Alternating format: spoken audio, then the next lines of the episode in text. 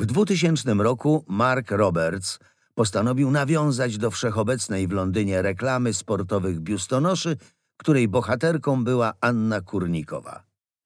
Tenisistka, sfotografowana od pasa w górę, oczywiście w bieliźnie, przekonywała, że only the ball should bounce. Właśnie do tego hasła nawiązał pan Roberts. Wymalował sobie na klatce piersiowej, zmienił tylko liczbę pojedynczą ball na mnogą balls i na golasa wbiegł na kort numer 14. Książkowy podcast sportowy. Zapraszają księgarnia labodiga.pl i wydawnictwo SQN. Odcinek ósmy. Intrus na korcie, czyli kto utrudnia rozegranie tenisowego meczu. Fragment książki Artura Rolaka Skazany na Wimbledon. Czyta Adam Bauman. Cały audiobook dostępny jest na storytel.pl. Nowa świecka tradycja rodziła się na moich oczach. Raz na kilka lat, właśnie podczas Wimbledonu, maszyniści metra ogłaszają strajk. Postulaty zawsze mają takie same: podniesienie zarobków i poprawa warunków pracy. Nie wiem, w jakich warunkach pracują, wiem natomiast, ile zarabiają, bo to łatwo sprawdzić choćby w prasie. Minimalna tygodniówka dla maszynisty zaraz po skończeniu kursu wynosi 955,25 funta brutto. Ponad dwa razy więcej od początkujących nauczycieli, pielęgniarek czy strażaków. Wiem także, ile trzeba zapłacić za bilet. 25,50 za tydzień podróżowania przez dwie strefy, czyli niezbyt daleko. I w jakich warunkach dojeżdża się na Wimbledon. W tych okolicznościach moja sympatia jest raczej po stronie pracodawców i współpasażerów. W 2016 roku maszyniści przeszli samych siebie. Zapowiedzieli łaskawcy, że zaczną strajk o 16, aby ludzie wracający z pracy do domu mogli zaplanować sobie powrót w inny sposób. W praktyce strajk zaczął się godzinę wcześniej, co później maszyniści tłumaczyli słowami Inaczej sami nie mielibyśmy jak dotrzeć do domów. Czy zdarzyło się wam zajechać jaguarem pod pub uczęszczany nie przez turystów, ale zwykłych mieszkańców Londynu? Akurat w dniu, kiedy znów wybuchł strajk metra z Agnieszką Bialik, dziennikarką z Krakowa, byliśmy umówieni ze znajomą, która od wielu lat mieszka na Fulham Broadway w pobliżu stadionu Chelsea. Podreptaliśmy na postój samochodów prasowych i poprosiliśmy o podwiezienie. Gdybyśmy jechali do jednego z oficjalnych hoteli turnieju, w ogóle nie musielibyśmy niczego tłumaczyć. Szef transportu prasowego tylko się uśmiechnął i spytał, czy ta limuzyna nam odpowiada. Odpowiadała. Nigdy wcześniej, ani później niestety też, nie jechałem na piwo tak wypasioną bryką jak SUV Jaguara. The Goose. Kilka razy zmieniał nazwę, ale dla naszej grupki na zawsze pozostanie gęsią. Jest pubem, jakich wiele, jednak nie dla nas. W czasach bardziej romantycznych, czyli przedinternetowych, napisał człowiek tekst, wysłał do redakcji i miał sporą część wieczoru dla siebie. Z Krzyśkiem Rawą i nieżyjącym już Wojtkiem Nowosielskim codziennie wpadaliśmy do gęsi na Guinnessa. Na jednego rzadko, raczej na trzy. Siadywaliśmy w ogródku, gapiliśmy się w niebo, a kiedy pojawiał się na nim Concorde, startujący z Heathrow w rejs na JFK, zamawialiśmy ostatnią kolejkę. W Gęsi, przecież to Londyn, więc co się dziwić, często pracowali Polacy. Ale nie tylko. Był także barman z Mongolii, który znakomicie mówił po polsku. My zapamiętaliśmy jego, on zapamiętał nas. Gdy tylko dostrzegał nas w drzwiach pubu, o nic nie pytając, zdejmował z półki trzy szklanki i zaczynał nalewać Guinnessa. Zagadywaliśmy co jakiś czas, skąd tak dobrze zna Polski, ale nigdy nam tego nie powiedział. Dowiedzieliśmy się dopiero od jego kolegi, Polaka. Otóż nasz człowiek zagadka był synem ambasadora Mongolii w PRL. Po upadku komuny wrócił do kraju i miał do wyboru robić karierę dzięki znajomościom tatusia albo zacząć żyć na własny rachunek gdzie indziej. Wybrał więc Londyn, a gęś stanowiła już tylko przypadkowy epizod w jego życiu. Nie mam pewności, czy ta historia jest w całości prawdziwa, ale opowieść o tym pubie bez wspomnienia o barmanie z Mongolii byłaby niepełna. Wojtek nie żyje od wielu lat, a ja i Krzysiek zmieniliśmy kwatery, więc do gęsi mamy już nie po drodze i zaglądamy tam tylko od czasu do czasu dla podtrzymania tradycji. Ostatnio częściej spotykaliśmy się w The Railway, pubie, jak łatwo zgadnąć, mieszczącym się w dawnym budynku dworca. Dziś stacja kolejowa Putney jest po drugiej stronie ulicy, a pub zmienił właściciela i stracił wcześniejszy urok. Coraz trudniej znaleźć nie tylko czas, ale i miejsce, w którym chciałoby się posiedzieć i pogadać. Media polonijne podają, że w samym Londynie co tydzień zamykanych jest kilka pubów. Nowe prawie nie powstają, a niezależne albo padają, albo stają się częścią którejś z ogólnokrajowych sieci związanych z największymi browarami. To też już nieaktualny mit, że w Londynie wystarczy dojść do najbliższego skrzyżowania, aby znaleźć się w pubie. Nie wiem, czy można to nazwać mitem, bo przecież żadna bomba nigdy na Wimbledonie nie wybuchła. Nikt też, jak Ginter Parchie, który w 1993 roku w Hamburgu zaatakował Monikę Seles, nigdy nie zranił tu żadnego tenisisty ani żadnej tenisistki. Co najwyżej parę osób przedostało się na kort, by zaprezentować publiczności swe wdzięki. Ale kontrole bezpieczeństwa przed wejściem na teren All England Lawn Tennis Clubu nie są przesadnie restrykcyjne. Pamiętam, jak w 1996 roku sam wprowadziłem przez bramę człowieka bez akredytacji. Między wyjściem ze stacji metra Southfields a przystankiem autobusu linii 39 zaczepił mnie mężczyzna w średnim wieku. Pan Wagner, nauczyciel angielskiego z Luksemburga. Od wielu lat przyjeżdżał do Londynu kilka razy w roku, ale jeszcze nigdy nie był na Wimbledonie. Zapytał mnie, jak dojechać do AELTC. Była niedziela, tenisistów jak na lekarstwo i tylko na kortach treningowych, za to ochroniarzy jak zwykle.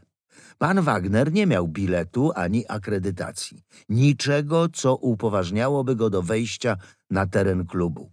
Chciał tylko przez chwilę popatrzeć na kort centralny, bo od dawna takie miał marzenie. Zachęciłem go, aby to wszystko opowiedział przy bramie i poprosił o przepustkę tymczasową. Wystarczyła mu minuta rozmowy i z wypiekami na twarzy wkroczył na teren klubu. Powiecie, że to miło ze strony ochroniarzy, ale ponad pięć lat przed zamachami na World Trade Center nikt nie traktował bezpieczeństwa tak poważnie jak obecnie. To ja na to odpowiem, że po 11 września 2001 roku wprowadziłem gościa bez uprawnień. Agata, córka Mirka Żukowskiego z Rzeczpospolitej, jednego z tych niewielu dziennikarzy, którzy w tenisie widzą nie tylko serwis i return, forehand i backhand, zwycięstwo albo porażkę, drabinki i rankingi, studiowała w Londynie i pomyślała sobie, że warto byłoby zobaczyć, czym się tatuś tak zachwyca. Zatelefonowała do mnie po starej znajomości, umówiliśmy się przed bramą numer pięć i po chwili z przepustką ważną do wieczora zwiedzała Wimbledon. Ja musiałem zagwarantować, że mój gość zachowa się jak należy, a Agata pokazać, co ma w torebce. To żadna szykana, bo torby, plecaki i walizeczki dziennikarzy są prześwietlane tak jak na lotnisku, albo zagląda do nich czujne oko ochroniarza. Niektóre laptopy trzeba odpalić, aby udowodnić, że naprawdę są laptopami. Innych w ogóle nie trzeba wyjmować z torby. Nikt z nas nie ma pojęcia, jaka logika rządzi kontrolą. W torbie trudno coś przemycić, za to w kieszeniach spodni czy kurtki można wszystko, co się tylko w nich zmieści. W pierwszym roku, kiedy z restauracji prasowej zniknęły miniaturowe buteleczki wina, dodawane dotychczas do dania głównego, zaopatrywałem w ten trunek wszystkich dostępnych. W sklepie, obok którego codziennie przechodziłem, akurat była promocja, więc kupowałem sześć buteleczek i częstowałem czterech kolegów i koleżankę. Bramkarze nigdy nie zwrócili uwagi na tę kontrabandę. Pierwsze kontrole rzeczy wnoszonych przez kibiców, co prawda wyrywkowe, ale jednak, wprowadzono już w 1913 roku. Ich powodem było wtargnięcie sufrażystek na teren klubu jeszcze przed turniejem. Książkowy podcast sportowy znajdziecie na YouTubie oraz platformach streamingowych Anchor, Breaker, Google Podcast, Pocket Cast, Radio Public i Spotify. Zachęcamy do zasubskrybowania na nich kanałów wydawnictwa SQN. Nie przegapicie w ten sposób żadnego nowego odcinka. Dziękujemy. 9. Goło i wesoło. Po 11 września 2001 roku przed bramami All England Lawn Tennis Clubu pojawiły się betonowe zapory, uniemożliwiające na przykład wjazd ciężarówką nafaszerowaną materiałami wybuchowymi. Do Bobbies, policjantów umundurowanych jak na pocztówkach i początkowo w ogóle nieuzbrojonych, dołączyli koledzy z bronią maszynową. O czworonogach, funkcjonariuszach tropiących materiały wybuchowe już wspominałem. Wielka Brytania, przez wiele lat zmagająca się z terrorem irlandzkiej armii republikańskiej, a potem z terroryzmem międzynarodowym, naprawdę potrafi zadbać o bezpieczeństwo Wimbledonu. Chociaż z niektórych aspektów tej ochrony można się śmiać. Uwaga, informacja dla personelu. Powtarzam, informacja dla personelu. Sekretarz natychmiast zgłosi się do swego biura. Od czasu do czasu, a bywa, że nawet kilka razy dziennie, płynie z głośników taki komunikat. Brzmi raczej niewinnie, ale tylko dla niewtajemniczonych.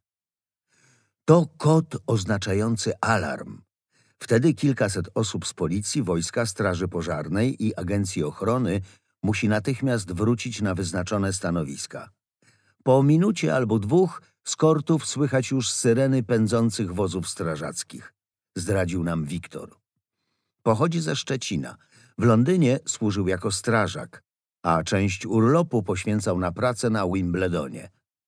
Londyńscy strażacy w roli stewardów pojawili się na turnieju w 1965 roku. Dla polskiej prasy odkrył go Wojtek Nowosielski, który miał wyjątkowy dar poznawania ciekawych ludzi. Wracając do alarmów. Prawie wszystkie okazują się fałszywe, a straż w połowie drogi zawraca do remizy. Wystarczy, że ktoś wejdzie z papierosem do kabiny w toalecie. Sam nie usłyszy alarmu spowodowanego przez czujniki dymu, ale w ciągu kilku sekund postawi na nogi kilkadziesiąt osób, tłumaczył Wiktor, który kilka lat temu zrzucił mundur i wrócił z rodziną do Polski. Pewnego razu sekretarz miał się zgłosić do kuchni. No i potem wydało się, że w kuchni pod trybunami kortu numer jeden wybuchł pożar. Niegroźny, chociaż na wszelki wypadek na teren klubu przestano wpuszczać kolejnych kibiców. Obyło się jednak bez ewakuacji tych, którzy już zdążyli wejść. Dowolny spec od ochrony powie, że najsłabszym ogniwem każdego systemu jest zawsze człowiek. Nie pomogą wymyślne procedury ani najnowocześniejsza technika, jeśli ktoś czegoś nie dopilnuje, coś zlekceważy albo przegapi.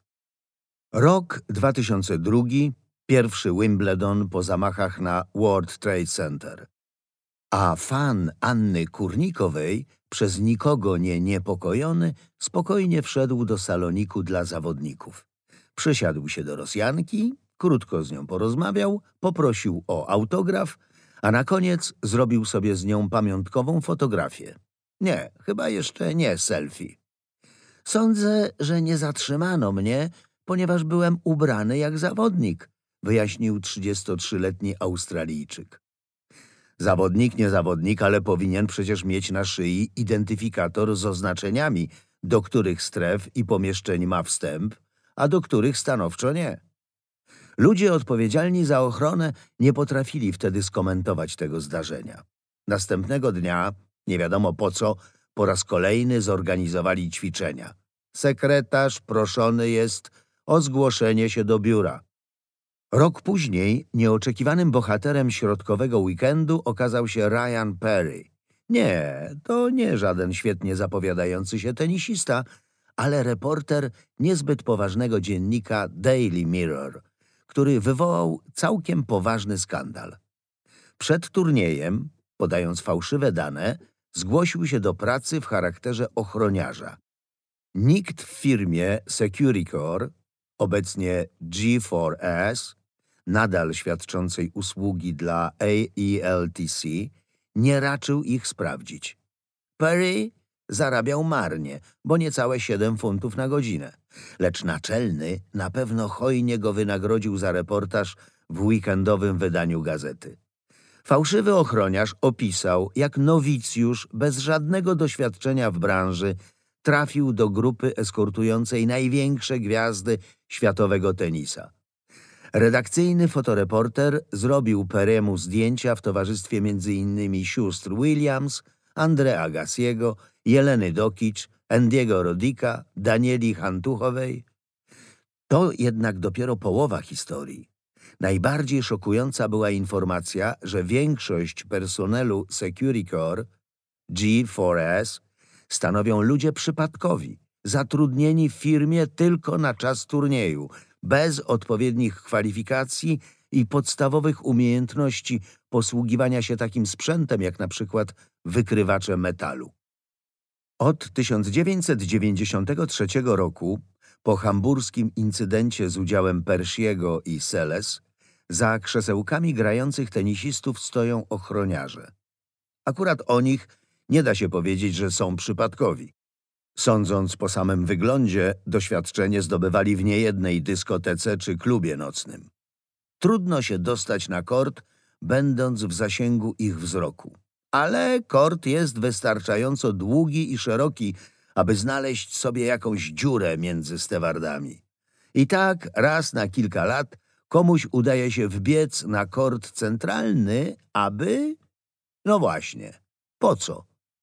W 1957 roku przebieg finału debla mężczyzn zakłóciła pani, przypominam, że gdyby była niezamężna, napisałbym, że panna, Helena Jervis z Croydon, dzielnica południowego Londynu. Chciała zwrócić uwagę na niesprawiedliwość systemu bankowego i zaproponować ludzkości jakiś inny, na pewno lepszy, choć szczegółów nie zdążyła przekazać. Zresztą chyba nikt, a zwłaszcza obecna wtedy w loży królowa Elżbieta II, nie był nimi zainteresowany. Osobny rozdział w historii Wimbledonu to występy nagusów. O pierwszym takim przypadku usłyszałem w 1996 roku, bo finał singla mężczyzn z powodu nieprzyzwoitego upału wolałem obejrzeć na ekranie w klimatyzowanym pomieszczeniu. Nie zobaczyłem więc, jak studentka Melissa Johnson, ubrana jedynie w kuchenny fartuszek, trzeba docenić, że wimbledońsko predominantly white, dołączyła do Richarda Kraiczka i Maliwaja Washingtona, pozujących fotoreporterom do przedmeczowego zdjęcia. Trwało to wszystko dosłownie chwilkę, a realizator, jak w seksmisji, nie dał powtórki. Jeśli ktoś chciałby sprawdzić, co stracili telewidzowie, może sobie pogrzebać w internecie. Panna Johnson nie doczekała się naśladowczyń. Znaleźli się natomiast naśladowcy. W 2000 roku Mark Roberts postanowił nawiązać do wszechobecnej w Londynie reklamy sportowych biustonoszy, której bohaterką była Anna Kurnikowa. Tenisistka, sfotografowana od pasa w górę, oczywiście w bieliźnie, przekonywała, że only the ball should bounce. Właśnie do tego hasła nawiązał pan Roberts. Wymalował sobie na klatce piersiowej, zmienił tylko liczbę pojedynczą ball na mnogą balls i na golasa wbiegł na kort numer 14. To była żywa lekcja angielskiego, bo przypomniała widzom nie tylko najbardziej oczywiste znaczenie tego rzeczownika. Mr. Roberts nie zadowolił się sławą zdobytą na oczach około 300 widzów. Marzyło mu się coś więcej. Marzył mu się kort centralny wypełniony do ostatniego miejsca.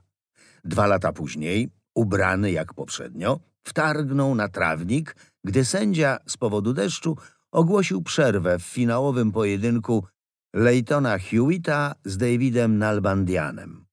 Wszyscy wiwatowali, nawet Loża Królewska, napisał we wspomnieniach opublikowanych w 2015 roku.